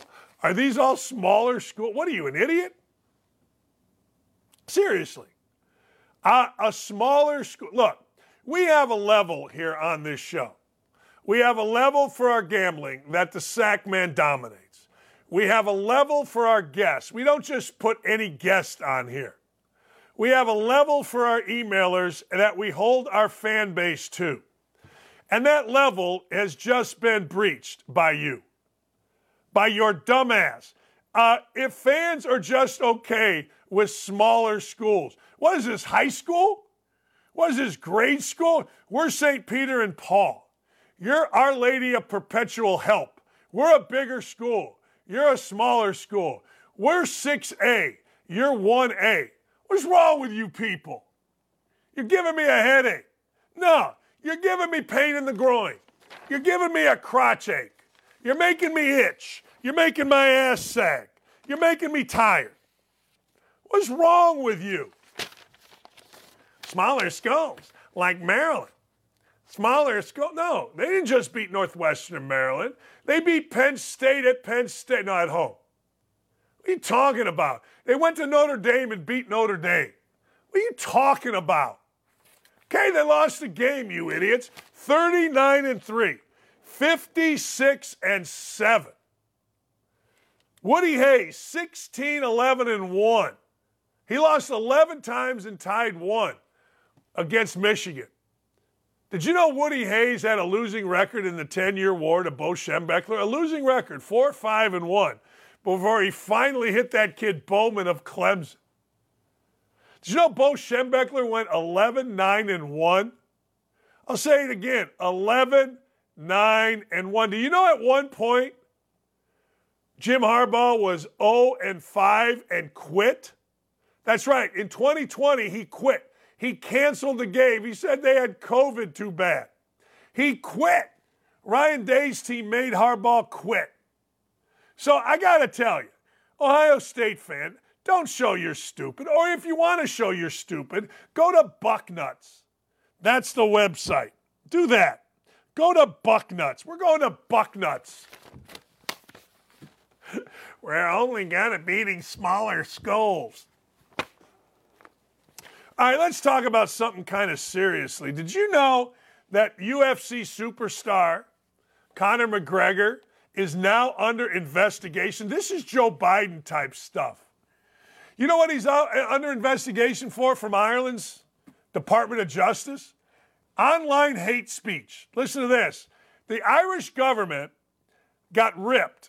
He got, they got ripped by Conor McGregor for the current state of Ireland amid violence and unrest after a man with a knife attacked and wounded multiple people, including several children. And then he said, hey, look, I may, I just may run as the main man. I want to run as the main guy. He may run. He should. More people should. So people are mad. Irish officials are mad. Irish people are saying, hey, this is hate speech right here. It's not hate speech. What's wrong with you? You know what it is? It's very simple. It's telling the truth. And in the United States, we ought to be very, uh, we ought to take a lesson from what my man is putting out here. We ought to take a lesson that we ought not tolerate, even a little bit, all of these illegal immigrants coming into our country and committing crimes. We shouldn't tolerate it. There is nothing about it that should be tolerated. Zero, zip, nada. And if we do tolerate it, the people ought to stand up. Look, African American, hey guys, let me in the YouTube, uh, ch- thank you. Uh, African Americans should be standing up in Chicago. Everybody should be standing up. All of the services that are going to illegal immigrants used to go to minorities. Now they're not. It's crap. Serious business. It's complete crap. And the bottom line is simply this. This must stop. And we must stand up. We can't just let anybody come in here. We just can't let anybody come in and do whatever the hell they want to do. Does that make sense? Of course it doesn't make sense. I mean, we're just sitting, but at least Conor McGregor is standing up. At least Conor McGregor isn't just sitting there and letting these things transpire. He's saying, screw this. And good for him. Why are we tolerant of people that just come in to our country illegally, illegally, ladies and gentlemen, I'm going to say it again, ill-freaking-legally, and commit crimes. And we're just like, hey, and our government allows it. Yeah, let anybody in. I actually had some moron tell me, well, you know, uh, there really isn't a border crisis. I had a lot of people tell me this. What's wrong with you? Of course there's a border crisis. All you got to do is pay attention. But I got people, no, there's not. I wish more people in the United States would stand up. I wish people of real influence would get off their ass and say, look, we're going to start protesting this crap. I mean, all you got to do is pay attention all across the country to what's going on. Illegal immigrants are doing a lot of bad things. Sure, there's some that are good, but my God, why are we allowing this? Why are we okay with this? We should not be. And good for Conor McGregor. I did not condone last night's riots. I do not condone any attacks on our first responders in the line of duty. I do not condone looting and damaging of shops. Last night's scenes achieved nothing towards fixing the issue we face. I do understand frustrations. I do understand a move must be made to ensure the change we need is ushered in and fast. I'm in the process of arranging. Believe me, I am way more tactical and I have backing. They, I, there will be change in Ireland, mark my words, change needed. And last month, innocent children stabbed leaving school. Ashland Murphy murdered. Two Sligo men decapitated. This is not Ireland's future. If they do not act soon with their plan of action to ensure Ireland's safety, I will. Yeah. That's what I'm saying. I mean, what do we do? We sit here like I do on shows and complain. We just let every illegal immigrant in. And when they kill someone or they rob or they rape, we're like, well, they're dreamers. We make excuses. That's crap, in my opinion. Hey, look, your opinion can be different. I got no problem with you having a differing opinion. That's fine with me. It's all good with me. But I got to tell you, I got, I got no problem with people standing the living hell up. Yeah, I don't. I don't. You guys may. I do not. My Heisman votes right now. I'm going to get into this tomorrow, but I got to tell you, I'm out on I'm out on Penix. I'm out. Penix had a chance. Penix had a real chance to be a real dude, and he didn't take the chance. He didn't. And I'm not, I don't care whether he's at Indiana, left Indiana. People are, well, you're just mad he left Indiana. I could care less. I could care less whether he's in Indiana, out. What do I care? The only thing I do is I watch how people act. And Michael Penix, I don't care if you're throwing up. I said this earlier. Doesn't matter to me even a little bit if you're over there puking. Look, understand, I puked my guts out when I fouled out against Michael Jordan, but I celebrated like hell when we won the game. I don't understand this. I don't understand acting like some victim. Like, I don't understand Walter Payton. I, I don't. Walter Payton famously went in a closet and cried because he didn't score in the Super Bowl. What? To quote a friend of mine, swat. That's a combination of say what. What? What are we talking about here? Come on. I'll never understand. You lose, you sell, you, you're sad. You don't talk. You win, you celebrate like crazy people. I don't know what else to tell you. So I'm off Michael Penix. I'll give my Heisman vote tomorrow. I'll tell you who I am in on. I tell you who I am, and I was totally wrong about C J. Stroud. I'm so in on C J. Stroud. I like watching C J. Stroud. I think C J. Stroud is awesome. D D's just spewing crap about something he just read, what was handed to him. Who's here to hand it to me? Who's here to hand it to me? Oh, I didn't get to the Conor McGregor stuff. I got, I got our notes. Uh, I, I, I, I got our notes. I, I don't know. Uh, J P G rules. You'll go down with the Biden ship. We need to stand up around here. We got illegal immigrants. They're coming to your neighborhood. It was the greatest conversation that I've had in the last few years. It was with a guy named Paul Krebs. Paul was my A D at Bowling Green. He lives in Albuquerque, and he's like, you don't understand. We're a couple hours from the border. We got illegal immigrants running through our backyard, robbing in our neighborhood, and Paul's got a lot of money. Paul's a rich dude. If you're defending it, God bless you, bro. Good for you. Where was I handed stuff? People just make stuff up. I mean, honest to God. Uh, hey, Dan, you gonna have a Monday Night Football bet? Yeah. I mean, I don't know if the sack man tells me. If the sack man gives me one, then I'll have a bet. Had a big day yesterday. Indiana basketball. Indiana basketball was down at halftime to Harvard. I turned the game on. Indiana misses a shot. Some guy named Banks. I don't even know who Banks is. Jacks up a three. Long rebound. Here goes Harvard. Down the floor. Guy dribbles it to the right. He's got a guy standing at the top of the key wide open for a three because Indiana's jogging. He looks at him, goes, nah, I'm going to go on the block. Throws it to a guy on the block who lays it in because Indiana's jogging. I turned it off. I went back to football. I went back to football.